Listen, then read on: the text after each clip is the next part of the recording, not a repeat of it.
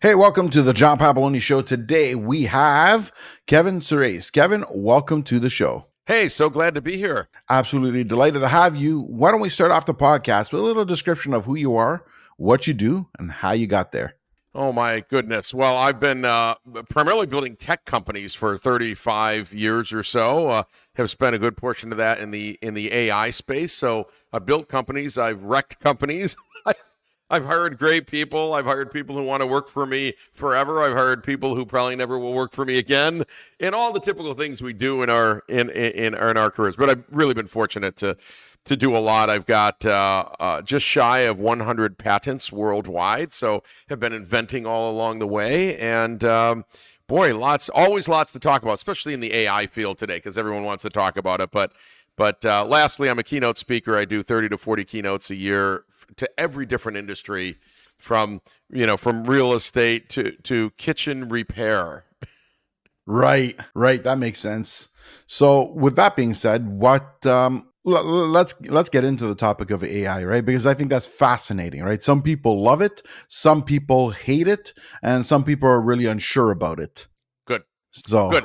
and, and and look, I think that's that's that is a fair response to any uh, new technology. So I, like to liken it like this. You know, if you go back in history, at one point the wheel showed up, and there were nice big burly guys that were carrying things around that all of a sudden were kind of put out of business with the wheel, right? Now, actually, they weren't because the wheel made everybody more productive. So the smart guys got two wheels, built a cart, and all of a sudden could do a lot more than they did before. and other people just went home and said, life is over. So, you know, when we when we look throughout history, we look at the calculator, we look at the spreadsheet. It totally changed tasks that we did, but it made us more productive. And if you were in finance and and, and, and and you were the you know one of those people with a pencil and a ledger line book right and all of a sudden the spreadsheet comes out you're dead you go that's it my job's over except most of them became the experts on the spreadsheet and once they became experts on the spreadsheet you know that kind of changed everything right and, and so that's how we're going to look at ai and gen ai is a is is what everyone's talking about but it is only one instantiation of the overall ai field it's just more accessible to everybody. It's the first time anyone can walk up and type in English and something happens. Yeah, that's true. That's true. And now, correct me if I'm wrong. That uh, AI has actually been around since what the 60s or 70s. We just not familiar 50s? with it. 50s, yeah. earliest forms in the 40s. We've been working on a variety. Machine learning is kind of a subset of AI. Look, I think artificial intelligence, which is a great term, uh, is very much uh, somewhat of a marketing term and somewhat in the eyes of the beholder. So we've had various instantiations of artificial intelligence over the years, all the way back to the 60s with uh, with Eliza from MIT, because you could type and she she Eliza would answer back, and you could ask her all kinds of questions and you know reasonably legitimate things back, and um, and and that was cool. And people said it's artificially intelligent, it's Eliza, it's alive. So um, you know, chat GPT and large language models continue the trek towards better and better and better models that we can interface with that replicate sort of the human condition and uh, human ideas. In this case, large language models are nothing but placing a word after a word after a word. And what they do is build sentences really well. Not always accurate ones, but sentences. Yeah, absolutely, absolutely. Now here comes the uh, big. Like, look, what do you think is the uh, one area of AI that that uh, that that scare people the most? Well, I think uh, well, Elon scares people. Maybe in many ways. Look, I think Elon and other scientists come out and say um, we're going too fast. This is going to kill humanity. So people are people are worried about two things. One, does it somehow become like the movies and take over humanity and ruin everything? I, now, look, today's large language models are not hooked to anything but a screen, basically, a computer that can write back, right? Do not hook a large language model to the nuclear arsenal. Let's just start with that. Very bad idea, right? But I wouldn't put Excel and hook it to the nuclear arsenal. Also bad. Don't yeah. do dumb things with technology. Okay, let's start with that. Second thing is everybody is worried it's going to take their job. And the truth is, it's going to take a lot of the tasks that you do and change them. But large language models need humans to input, need humans to decide, need humans to edit. Um, it's just we've not had something that could speak back to us in our language. But computer programmers have had stuff that speaks back in computer code, and we speak to it in computer code, right? But this is very different. All of a sudden, it, it's talking to us in our language. And I think that's scary to a lot of people. Are there jobs that will be changed? Sure. You know, tier one customer support, most of which is overseas today, probably changed forever, right? I mean, it's hard to imagine that that we're not going to replace a lot of those jobs, that task of answering the phone with uh, chatbots and and and virtual assistants that do a great job at that. But most jobs, certainly in the U.S., are not going to be impacted in the way I think people are thinking today. Not in the next five to ten years. Yeah, that makes a good point there, right? And it's uh, again when uh, robots came into the factories and factories left, uh, you know, North America. I mean, there's still some there, but everyone thought this was the end of everything, and then there would be no other jobs. Reality is, the jobs just shifted and changed. Yeah, that's right. Uh, you know, so what really took the manufacturing jobs wasn't robots; it was China. right? Yeah, well, that too, right? So, and now China is automating with robots, and in fact, robotics and automation is coming along so well that we're onshoring more manufacturing than we've ever onshored in 20 years. We're bringing it back because we can do it here. Now, it won't have 2,000 people in the plant; it'll have 200 but you can be just as productive now with 200 as you were with 2000. So that's a really fascinating thing. So in that case, automation is good and it'll employ more people and and and it'll get out get us out of the geopolitical issues of making things in China or somewhere else. So this is very exciting. Right, exactly. Which also brings up the point there, right? So even if it was robots uh, doing all the manufacturing, somebody's got to fix the robot. So there's a job just with that. It turns out when you automate tasks, you lower the cost of goods and services. And when you lower the cost of goods and services, the demand for those goods and services goes up. GM installed the first robot in their factory in 1961 and they employ more people today than they did in 1961. Well, how can that be? Well, it's because that effectively drove the cost of cars down versus what they would have been had they had no automation, right? And that allowed more people to buy cars more often than they would have otherwise. Otherwise, the cheapest car would be $100,000. Actually, GM makes one car 100% by hand. It's called the Celestiq uh, from Cadillac. It's over $300,000. So it costs $300,000 to make a nice car by hand, yet we can buy a $20,000 car, give or take, uh, maybe 15,000 that is made in a semi-automated factory. So that drives demand up, right? It drives demand up. Driving demand up turns out to be the good thing. And we've done again, we've done it throughout history. We made farming far more productive than it used to be, which effectively drove the cost and availability of food, cost down, availability up. And today, one or two percent of the country works in ag, and uh, I I think there was a time that it was sixty percent of the country worked in agriculture. So so this was a good thing. It is scary if it's your job, and I get that, right? I totally get that. But look at it this way your tasks are going to change, but you're still going to be involved in that field because you have the expertise the machine doesn't have. Yeah, that's true. Now, which brings up the point here, right? Like new businesses coming in and all that, right? Like, look, we have Chat GPT. We have, I'm, I'm sure that's just the most popular version of it, and I'm sure there's other uh, Llama versions. Bard. There are hundreds of models. Yeah, yeah, yeah, exactly. So, what? Uh, how can a typical business uh, utilize this technology? Well, let's start with ChatGPT. ChatGPT is just very accessible, but so is Bard, and so is Microsoft Bing Assistant and Copilot, and all of that. You know, the f- first and easiest places to use this technology is in marketing, in writing blog posts, in summarizing papers, in so, so if I was in marketing and I used to take a day to get a blog post written, edited, and up, or four or five or six hours, I can now do that task in literally minutes. I can have, I can uh, uh, uh prompt a chat GPT to write the blog post for me. I can help it learn from other materials that I put in. I can decide what the blog post is, and then I can edit that output a minute later. And maybe in five or 10 minutes, I post it. That's amazing.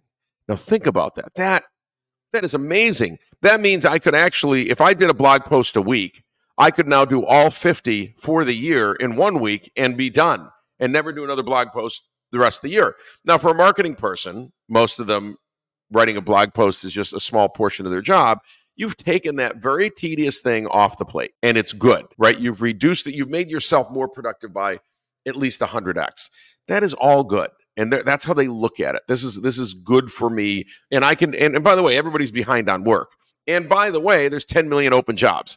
So so it's not like you can go out and hire more people. Everybody's got a help wanted sign because there's not enough people to work the jobs. So overall, this kind of productivity is good. And I know it's scary, but that's where I would start. I'd start in marketing. You start in sales and sales training, um, uh, a, a, a website advertising, social media advertising. You literally can say, you know, here are the current ads from my competitors. Write a better one, and it'll write a better one. You can literally say, I'm having an argument with my spouse this is what he or she said to me. In order to save my marriage, what should I say back? And and trust me, what it gives you is much better salient advice than you might have the words you might have used. that makes sense, right? Yeah, yeah, yeah, absolutely. So this is usable everywhere, right? What should I get my kids for Christmas? Where should we go next year on vacation? Here's the places I've been, right? Here's the things I've liked. I mean, so so so it's endless it isn't always correct. It's just an endless formation of sentences based on what it learned. Someone's a friend of mine yesterday told me, you know, it's just a stochastic parrot. It basically repeats everything it learned, but it can put it together in new ways, right? It can't create something it hadn't learned. So it will, in order to form sentences, it may create absolute garbage. The sentence is perfect, but you know, it'll give you case law that didn't exist. Or if you ask it who shot George Washington, for a while you would get William Tryon shot George Washington. Now, William Tryon only shot George Washington in a fictional novel. so it didn't lie to you. People say it hallucinated. That's an anthropomorphic term. It picked information that it had and it provided it back, but it did so without context. And so, you know, it's it's not wrong, but it's not the answer you were looking for. The answer you were looking for is who shot George Washington in real life and not in a fictional novel. And had you right. said all that, you might have gotten the correct answer. That makes sense. Now, what happens to copywriters? Because up till now, many companies use, use copywriters to uh, put things together and then uh, edit them and all that stuff. And uh, now with ChatGPT writing all that stuff so quickly, does their well, job look, change or does it get eliminated? If I'm a copywriter or if I'm an illustrator or I'm an artist, I have to become the master of these tools period. Just like photographers became the master of Photoshop and it made all their photographs better right? Thing so you used to take 50 shots of the same thing at different settings. Now you might take one and edit it in Photoshop. Done, right? So Photoshop changed what photographers did. Now we can create photorealistic scenes, including with me in them, including me standing on Mars in a spacesuit, right? I don't need an illustrator. I don't need a photographer. I don't need a set. I don't need a backdrop. That's amazing. So we've democratized the access to this kind of technology and technique. But I don't have time to do all that. I don't have time to edit it and think about it and prompt it. And I'd, I'd like to hire a professional, right? Right. But now that professional can get back to me in a matter of hours instead of weeks. And instead of it being thousands of dollars, maybe it's, you know, $100 or $200. So clearly copywriting is changing, but I might still use a copywriter to say, look, here are the things I need. I need 10 of them. I need them in a week. I need you to prompt it, create it, edit it. Please use the AI tools, please, because I want 10 instead of one. And the copywriter has to be an expert at, at, at using the tools. Just like you would not go to a financial expert for your business. I got a real estate company, I've got a machining company, I've got a dry cleaner, whatever it is. I wouldn't go to someone in accounting and say, I'd like you to do it all by pencil. Mm-hmm. Right? I mean, you wouldn't because for 30 years we've had Excel. Right. And we've had Quicken and QuickBooks and things like that. We would expect them to use the tools of the trade, which for thousands of years was a pencil, and then for the last 30 years has been a computer. You would expect them to use the computer. So when you go to a copywriter, you will expect them to use the tools of the trade. And if they don't, you probably wouldn't hire them. You'll go, I'm sure they say, well, I would never use a large language model. Okay. Do you know someone who does? yeah, yeah, yeah. Because I need I need to get work done, right? That's that that's the job. Absolutely. Absolutely agree with you on that. So yeah, there's plenty of opportunities with that even in the industry. So yeah, it's not eliminating the industry, it's just changing how it works. Very now, much. And making them more productive. If I'm a copywriter, I'm now a 100 times more productive than I was. A 100 times more productive. And I know, look, I, I, I think people have a lot of ego and pride. I don't mean in a bad way, a lot of ego and pride about what they do. It's as if I came to you and said, which I can say today, after this podcast, for maybe if you had this podcast for years, you used to re listen to it all and make a summary and get that summary up and look for keywords and all of that. You can now go speech to text, feed it to a large language model, and it will give you the summary and you'll be done instead of spending two hours summarizing you'll be done in three minutes. And and so a lot of podcasters are doing that. What i see is that the summaries are as good or better than what you might have spent the two hours on or three hours. So now you can be more productive in your podcast. That doesn't mean that there's no job for you. It's just that summarization wasn't that important. It was important but it, it's it's a machine can do a really good job at it now and you should be happy that the machine can do that. If that makes sense, right? Yep. Yep, yep, absolutely. Now here comes the other thing. Let's uh, look at the education system or and program, should I say? Now that is going to be affected uh, by uh, this as well because a lot of people are trying to use Chat GPT to do their homework. So and they are right, and people use calculators to do their homework. We we kind of gave up banning that, right? We kind of gave up banning in math people using calculators because they do. And I'm on the board of Rochester Institute of Technology. We've talked about this a lot. The right thing to do is educate students on using the new tools because they're going to use them whether you like it or not. And they're going to have to use them when they go to work. Like, no one, I would not hire a marketing person today if they said, well, I don't know what a large language model is. I go, then I'm going to get another candidate. That, that's you know. So if you're coming out of school today and you've never used one, I, have you been under a rock? Right? Of course you've used it. Of course you used it for all your classes. but let me give you another example. When is the last time you did long division by hand? Oh, you got a point there. Nah, it's been a very long time. Fourth grade, fifth grade. I don't know. Why? Because there's a machine that does that now. There's a machine that does that. In fact, it's not a skill you will ever use again. Will you ever need to do long division by hand with a pencil? Ever? No. Probably not. no. So some people would say, but isn't it a great skill to have and it teaches you but it's not a skill we we use anymore. You know, carrying something uphill on our back because there are no wheels isn't a skill we use anymore. There are lots of things we don't use anymore. In general, we're not crushing grapes for wine with our feet because we have grape crushers, right? That's not a skill that's needed any longer. And and so I think what's going to happen is we're going to realize that writing a first draft, first draft is no longer a skill that's necessarily needed, wanted, or even cared about. And when I say that, people are going to be horrified and they're going to write terrible things on here. And our kids need to learn, learn to write. But no, our kids need to learn to use Excel, period. We wouldn't argue that. Of course they do. Um, and they're going to need to use large language models, and they are, and you can't stop them. So I say embrace it, teach them how to use these tools correctly, teach them how to prompt, teach them how to edit, teach them how to fact check because they're not all accurate. Those are the things that are going to be important. But if you think some student is going to write a five page essay all by the, it's ridiculous. And by the way, since Google, they really haven't written a five page essay exactly by themselves. They've been looking and reading and, of course, rewriting so that it didn't get picked up by some software. But there's a reason that every school had software to look for plagiarism because they it searched the entire web to see if any of these phrases exactly showed up that way, you know, w- without attribution. Uh, so so kids have been using these tools, and now they're just using a large language model, and now there probably is no way to catch that. It gets very difficult, and so just assume they are. How do I how do I do a class where I know they are?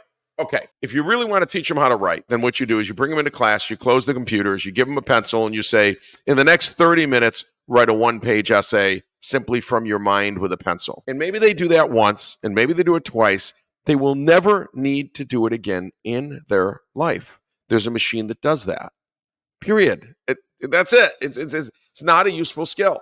Sorry, sorry. I you know yes. No, no, I get you're- it. If you're a novelist, you want to write your own novels. I get that, and it's the creativity of the human mind. Great, that's great. Please please do. But in general, most people will never write in that way paragraphs and paragraphs again by themselves ever even if you were summarizing data you'd feed the data into a into a model and get the summary back and you check the summary for facts that's what you do Yeah, you're right. You're absolutely right. Now, there's certain parts of it that I'm kind of uh, conflicted with, and I'm gonna go with the whole calculator thing.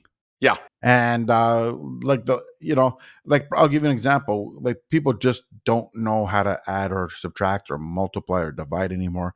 They can't do any of that without a calculator. yep And that's fine because, like we said, most people will use a calculator all the time. But I'm finding that since that's been happening, there's also a sense of logic that's been missing. And I'll give you an example. Now, when I was younger, we used to go to a, uh coffee shop here. And all the time, my, my brother in law, before passed, this is a long time ago, uh, he would, uh, we would go there and he's like, no, no, let me pay. And I'm like, why? I'm like, no, no, trust me. Oh, okay. You want, you want to pay? I'll take the free coffee. I'm not going to argue but um, the person would put the co- the, uh, the the the you know the coffees into the till and all that. He'd hand him a ten dollar bill because the bill would just say be uh, eight dollars as an example. Give him a ten dollar bill, and he would get change for a twenty every single time. And it's well you should go there more often i guess and bankrupt the place I mean, um, but, but, fortunately, but my most- point is that uh, there's a lot like it's this is not an uncommon story. Is what I'm saying is that sense of logic has disappeared where Sure. people can't put it together. critical thinking. Correct. So, so look, critical thinking skills are something we should be teaching in school, and that has nothing to do with a calculator or not. It has to do with the ability to look at a problem and critically think through the solution. And um, I, I- see kids, I see a lot of people. There's not just kids coming out of college, but across the board, missing critical thinking skills. I don't know if that's because they played video games for the last 20 years or whatever they did, but but no question critical thinking skills are are important and are required to use a large language. You got to critically think about what you want to prompt and what you want in. And then you have to critically think about everything that came out and is it accurate and is it what you want to say from your voice? And um, and that does require more skills than um, you know than someone who's giving this no thought, right? So critical thinking skills are critical. Look, I think basic math, math, uh, math skills are are are still important, but there's no question everyone in the last 20 you know everyone under 30 certainly has grown up with a calculator since they were one right? And it was just around and it, they were free basically. And then ex- uh, really for the last 30 years excel has been available to you and you kind of grew up with that. So you weren't really thinking through the math problems as much and that may mean in the future most humans don't do math by themselves uh, but they're not required to at work by the way except in the case that you give although even that's fading because most many many places don't take cash anymore. So you know you just put the credit card in it charges. Actually you just tap your phone and you leave right? Yeah, that's that's what everybody's doing. Who's got cash anyway? I was i was at some place and they only took cash. I go you've got to be kidding. I don't even know what to do. Where will i go to get some? Where's the lo- where's the nearest atm do they still have them? You know? Yeah, yeah, absolutely. And you're right. Less and less people carry cash, and it's very rare to uh, use it. Um, in fact, let's even go a step further. What's happening is that's being automated too. I mean, you go into a coffee shop, and when you see three big screens, yes, you still have the person at the counter, but tho- what are those three big screens? Ways where you can put your order in, order from the screen, and then pick it up at the end of the counter. and pay right there pay on Yeah. the screen Yeah, You just show up. I'm order number 23. Boom, there it is. Goodbye. and you have to do that because there's not enough labor. You can't get enough people to work in the coffee shop. If you can't get enough people to work in the coffee shop, it's not about automating because you don't want to pay people. It's actually automating because I can't get anyone to do the work. Right. Well, here's yeah, this is my perspective. Okay, we're going to open up this can of worms, and I kind of uh, believe that, um, and this is my theory, and I believe what ended up happening was that uh, I don't believe that there's enough people that uh, you know you can't like you can't get enough people. I, uh, in terms of that, there's not enough people out there to work. I believe that what happened is I'll give you. We'll use uh, that COVID pandemic, pandemic, whatever way you want to look Sure. at it, and we'll use that how everything closed down. What happened before is people would get, uh, I don't want to say abused, but they would get pushed so far that, and they would be scared to leave because what will I do? I don't have any options. So they just take it. Now, when everything shut down, what that did is I don't think it changed the future. I just think it brought the future in quicker. And what ended up happening is people realized is I don't have to take this. There, I have options. And they learned those options when everything was closed down because they had to. Mm-hmm. So other opportunities came for them and they never went back to these jobs. Because why would you go Agreed. and work for minimum wage sure. when you found opportunities to make money. No question. Even if it's the same money and you can work at home for the same money, why would you do the no question? Stuff? I mean, here's the problem, right? The numbers are the numbers: three point six percent unemployment and ten million open jobs. That's it. Yeah. So people found jobs. It's not that they aren't working; it's just they don't want those jobs, and no one wants those jobs. You know, so so with 3.6 unemployment, we're fully employed, basically, right? Everyone who wants to work is working. And and I know I say that, and there's going to be someone who says, I want to work and I can't find a job. I, I mean it statistically across the country. I don't mean any individual, right? And I understand right, there's right. individual situations. But anything under 5% unemployment is amazing and under 4% is crazy. So we are at 3.6% unemployment. There's countries in Europe that have 15% unemployment, right?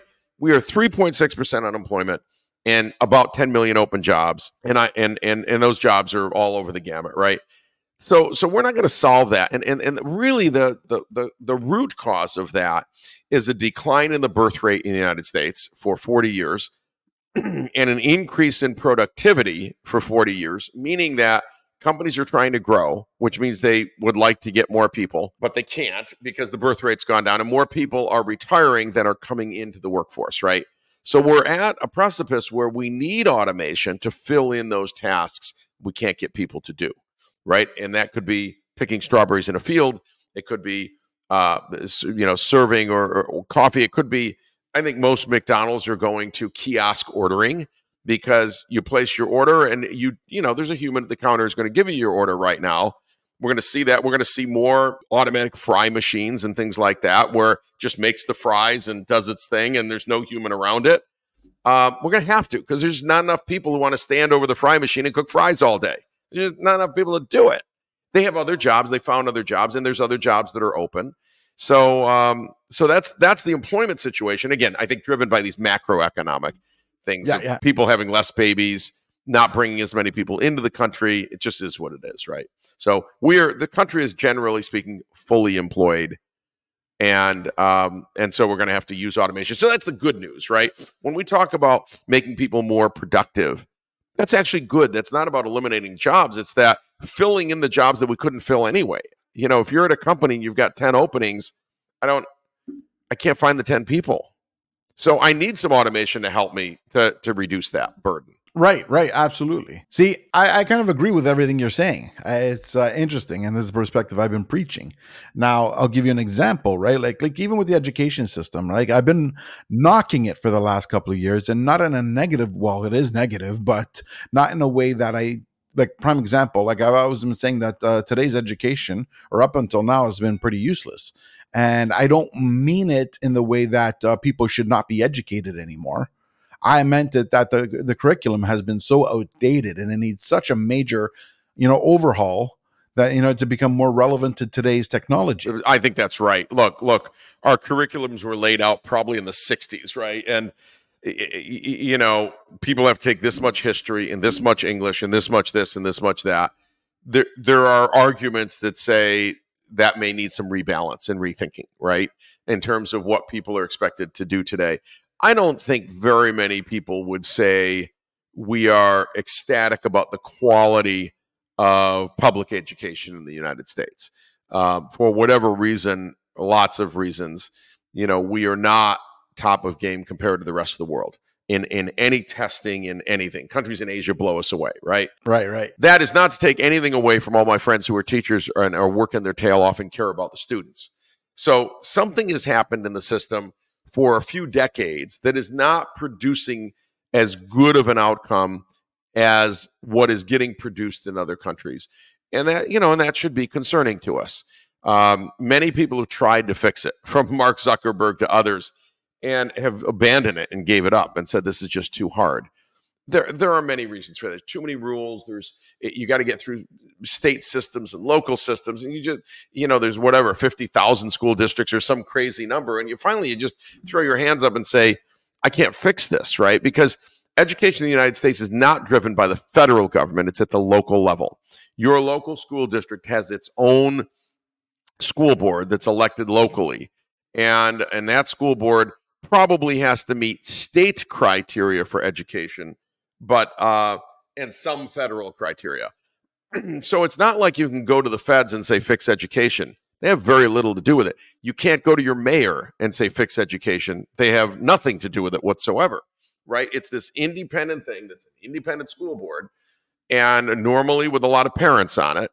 And um, and so I, you know we may have built a system that over 200 years is no longer producing you know the finest outcome in students despite the fact our teachers are working very very hard and they're very good and you know they should be thanked and they go into these schools. Some of the school districts are very difficult with very difficult children and all of those things. So you know again not a knock on teachers at all but the system is not producing the right outcomes. Where i think if you look at the countries where you are getting good outcomes it is driven from their federal government, right? It's driven from the top. Yes. And they've set standards and they've updated those standards annually. And that's the standard for the country. And th- that standard is measured and driven and driven and driven. And maybe that centralized system is better for education. Maybe. I don't know. But that's that's that'd be one thing to look at. But we don't have that. And there's no no putting the genie back in the bottle. True, true, true.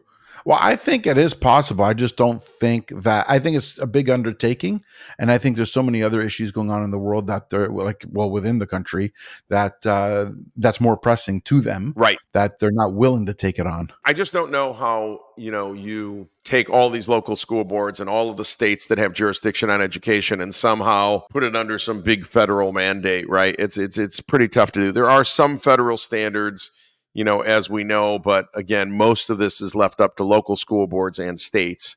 And um, and this is a nation of states. It is a nation of states. It is not, yeah, a, a, a, you know, a country in the traditional way. and I think we forget that. We think about it around election time when you go, why are you know why are there this many electors from this state and that many elect? Because it's a nation of states. These are states that vote. These are states that set rules. These are states that set guidelines. There are states that set most of the laws. Most of the laws that you live within your state and taxes and everything else are set by the state. It's a union of states. So, um, so I think we've you know we've got a situation that is challenging. Now, some states have better outcomes than others in terms of education. California, even though it spends the most, has one not one of the best outcomes it's middle or, or lower middle of the pack, which is interesting. And some of these states that spend the least have some of the best outcomes. Uh, unsure why, but all that could be looked into, right? Absolutely. So yeah, you're right. Uh, you're absolutely right. Now, what would you say going forward is going to be the biggest challenge in rolling out all this uh, technology? Well, I, I, look, I think um, people who've been in the workforce for a long time are hesitant to use these tools. Um, uh, they're uncomfortable with it. They think it's going to take their all of their meaningful life, etc. But um, the young people coming in, they're they're on it since ChatGPT came out. They were the first ones on it. They're using the free version, but doesn't matter. And so they're coming in with all this knowledge. And how are you going to manage them? You know, you're 55, 60, and you just hired a 25 year old, and they blow you away on these tools. And you think you know everything about, I don't care what it is advertising, promotion, sales training, customer support, uh, financial analysis. And then these kids come in and they just blow you away, and they're a thousand times more productive than anything you've ever seen. So you also at 60 or even 70, if you're managing them, you also have to learn these so that uh, um, you're not surprised and shocked and dumbfounded by it. That's the last thing you want a manager to be. Wow, I've never seen anyone do that. I, I don't even know how to manage someone who does that. Well, that's not going to work right? You have to add value. You have to do this, right? Yeah, yeah, you're right. Absolutely. And again, I think it's, I believe that either you're growing or dying in life, and it's really up to you to choose which version you're going to play out. You know, one of the things I talk about is curiosity. Um, so I'm curious, like I'm curious about new technologies all the time, right? So I want to uh, uh, um, you know, embody myself in them and bury myself in them. Now, I've been sort of at the forefront of applied AI, which is applying these AI technologies to real problems since the mid 90s um, when I worked on um, the first virtual assistants. And those became today you know, Siri and Alexa and everything else. So, um, so I'm just curious, and I think curiosity in life is just a great thing. People who aren't curious end up sitting in front of the TV most of the time, right? But if you're curious, yeah. you want to learn all about this, and you want to read about it, and you want to try it. Why? It's the it's new, and and it and it keeps your brain active. So everybody does their own thing, right? A lot of people go, "I just want to retire. I don't want anything to do with this." okay, it's fine. I can't see my myself doing that in that way. I love the curiosity and I love learning, and that's what's led to you know all all these patents in so many different fields. Yeah, yep, absolutely. See, that's the thing, right? I have that curious nature as well. I've always been that way, and um, like TV really bores me. I, I I just turn it on to fall asleep. I turn it on, and if I can't sleep, turn on turn on the TV, you put on the sleep timer. The next thing you know, it's morning. Yeah, yeah, yeah, exactly. It's just, but that's just me. There's nothing wrong with it. I mean, if somebody wants to do it, then go ahead. Everybody's got their own right. Thing. But like, yeah, I don't watch sports, very, uh, which no. terrible. I don't watch sports. Why? I'm bored by it. I I think of I'm sitting there. I'm going, look at all the things I could do instead of watching this game. And this is no knock on all my friends who watch sports, right, and follow teams and all of that. It's like I don't have the time. I'm busy and I'm inventing and I'm building companies and building new technologies that I hope will solve real problems for the world. It's what I want to do. And I'm out and, you know, all these keynote talks is, uh, which I love. Uh, there's so much knowledge to share. And I think there's, there is a certain point in life where that's what you want to do is share the knowledge that you gained um, with the next generation and generations and uh, and so I really really enjoy that. Absolutely, and again, like my curiosity is exactly that does all that for me, right? Like prime example, look at the podcast. I don't have any prepared notes, and in fact, most of the time when I come on, I'm not even sure who I'm interviewing, uh, other than a name, right? Right, and that's not because because I'm lazy. It's just one of those things that I I'm very self aware. And I know the way that I operate the best is to lead through my curiosity. Right. And as people talk, I start having questions and I follow through with those questions. Right. Which is really how my podcasts go. Right. Right. And everybody does it different. You know, some people come really prepared. They have questions and this and that. Other people, look, we're just going to have a conversation and my 50 to 50,000 million listeners, whatever it is, they'll, you know, they'll enjoy the conversation. Yeah, yeah, and that's the uh, perspective I try to come across, right? So it's you know, I, and I'm sure if I'm curious about something or have questions, I'm sure other people are wondering too. Right, I, I think that's right and the questions you asked about AI, you know, everybody's wondering, is it going to kill me? Are we going to die? Is it going to take all the jobs? You know, I'm I'm giving you the perspective of someone who's worked in the field for for decades and and we said this, you know, we said this frankly in the 70s and again in the 80s and again in the 90s. And then when uh, uh, uh, um, IBM uh, Deep Blue won it at, at, at chess, and uh, finally, then we saw um, IBM Watson win at Jeopardy. That's it. It can answer all the Jeopardy questions. It's smarter than us, right? So we've been going through these these phases, right? But um, this is just another phase, and again, it's just another tool, and it's another set of tools, and please use them. And and there are lots and lots of other companies that have wrapped themselves around these large language model engines that can help you uh, really take on very specific tasks. So they've they've been able to to train uh, the engine with a process called embedding that makes it answer really, really well in a very specific area. And I think that's exciting and powerful because it because it it democratizes access to this technology to everyone. Any anyone can use it. Yeah, you're right. Absolutely. So, where do you see yourself going with this over the next five years? Well, I'm working on a number of things. Uh, cybersecurity is one of them um, because with large language models comes more of a cybersecurity problem. I know everyone knows what 2FA and MFA are like codes on your phone and things like that. Every major ransomware hack over the last year also hacked the MFA. So your MFA is not secure at all eh, whatsoever. Now, most ransomware artists aren't going after you personally. This is an enterprise problem. But enterprises know those those those methods are no longer what's called legacy MFA is no longer secure. So, um, so there's a next generation MFA uh, working with a company called Token Ring, and they make a ring, literally a ring that's tied to your fingerprint And so it's a biometric ring and it only works on your finger with your fingerprint. That's the only way you get access to your applications. This is an enterprise class product today. It's not for consumers, but um, it really um, stops the vast majority of ransomware. There's just no way around it. There's no, there is no MFA code. There's no code to give anyone. So cybersecurity is important because these large language models, the open source ones, are being used without guardrails to create phishing emails that are indistinguishable from real. Indistinguishable. An expert can't distinguish it. So all that phishing email training that people went through won't matter. Won't matter. You won't be able to detect it. So there's that. AI for software quality, company called Appvance. We're working on improving software quality so AI finds all the bugs rather than teams of people finding bugs. That is just going great. It's gangbusters. So it's really uh, it's really fun working with a company that uh, can help cities uh, uh review uh, new plans for business codes to meet code for building codes. Excuse me. And uh, this is very important because some cities are backed up one to two years in in reviewing plans, and this can do it in five minutes. So again, leveraging AI in a way that helps the cities be more productive. The cities are all backed up, and they don't have enough code reviewers. So this is a huge help to them. Um, those are some of the things. And, and, look, I see I see a time in five to ten years when even less when these tools are just with us every day. Microsoft is releasing Copilot across the Office family. So Copilot is in Word, in Excel, in PowerPoint. They're just there to help you, you know, just like Grammarly was. So it's very exciting. It's the most exciting time ever, uh, really. Yeah, absolutely. I agree with you.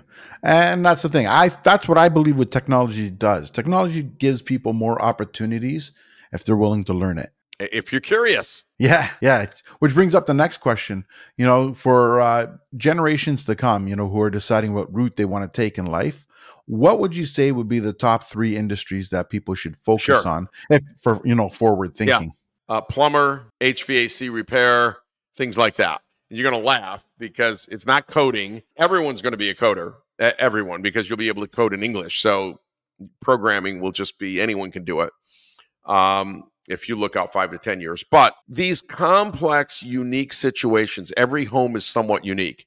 And if you have a plumbing problem in the home, it could be anywhere. And creating a robot that could fix your plumbing, it's technically possible, but would be you know it's it's a 50 billion dollar project or something it would be ridiculous right?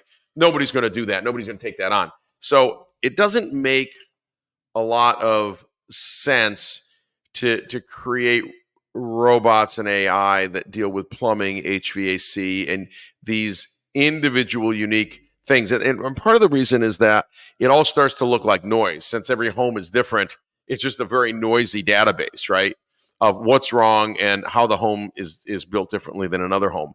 So I just don't see uh, uh, us doing that, and there and there's a a great lack of people doing the work. Number one, number two, it pays a freaking fortune if you if you had your plumbing or HVAC repaired lately.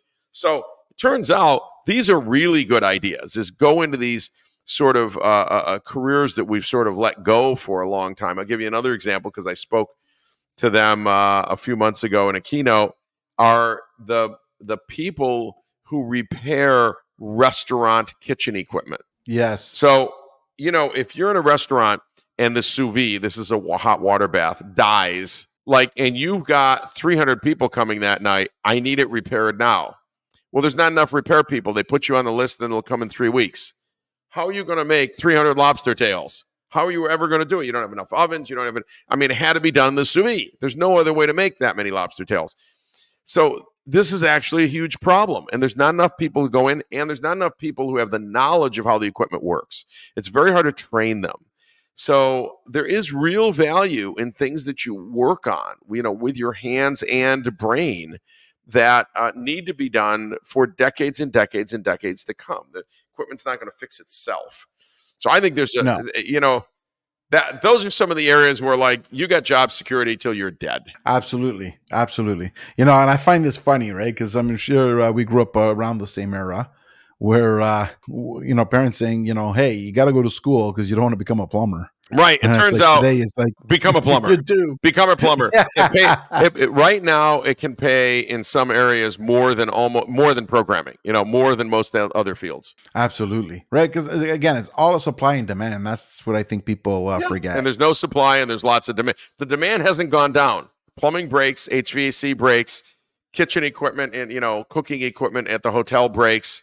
Right, and it all has to be addressed. And again, a robot just is not set up to address it.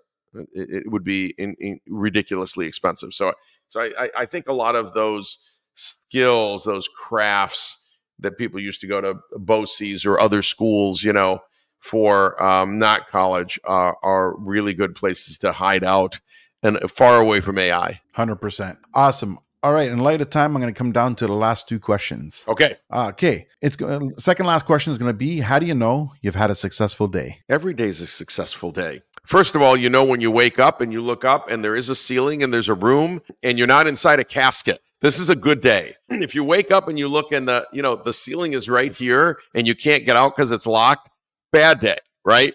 But yeah. Yeah. I think anytime you wake up and you're alive, it's it's now the day is what you make of it.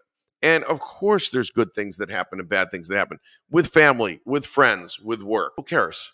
That is life. I mean, just life isn't perfect, right? Life has all of these ups and downs, and we'll always have those ups and downs. So, so why not just live each day to its fullest? and uh, wake up with high dopamine and go to sleep with high dopamine and just look at all the positive things that happen your day, even in a horrific day, even in the day that you get fired. you can say, hey, look at all the extra time I have to now go find a better job for my next stage of my career, right? There, there's just never a bad day. And sometimes companies make it and sometimes they don't. And when your company doesn't make it and you started it, whatever, and you know, it isn't you. You are you. Don't associate yourself that closely. But I opened these five dry cleaners and when we went bankrupt, okay, what else would you like to do in life? Maybe dry cleaning isn't a good business anymore. That's fine. What, is there another business that you'd like? Well, I always wanted to go in the restaurant business. Fine. Or I wanted to go into the pay, whatever. It doesn't matter. Come up with something else to do. You can always, always contribute to society in new ways. So there's never a bad day. They're all good days. Love that. All right. Last but not least, if someone is, sees this and is looking for you or wants to reach out to you, where would they go? Yeah, kevinsurace.com. That's just my last, my full name and uh, dot .com. And my LinkedIn is there, so you can click on it. You can direct message me on LinkedIn. I do answer them. Uh, that's a super easy way to get me, and it gives you all the details on uh, how to book me for a keynote speech and all of that. Fantastic. Kevin, this has been phenomenal. Yeah, it's really been fun. Thank you for having me. Absolute pleasure. If you like what you saw and you want to see some more, subscribe to the link below. Thanks for tuning in to the John Papaloni Show.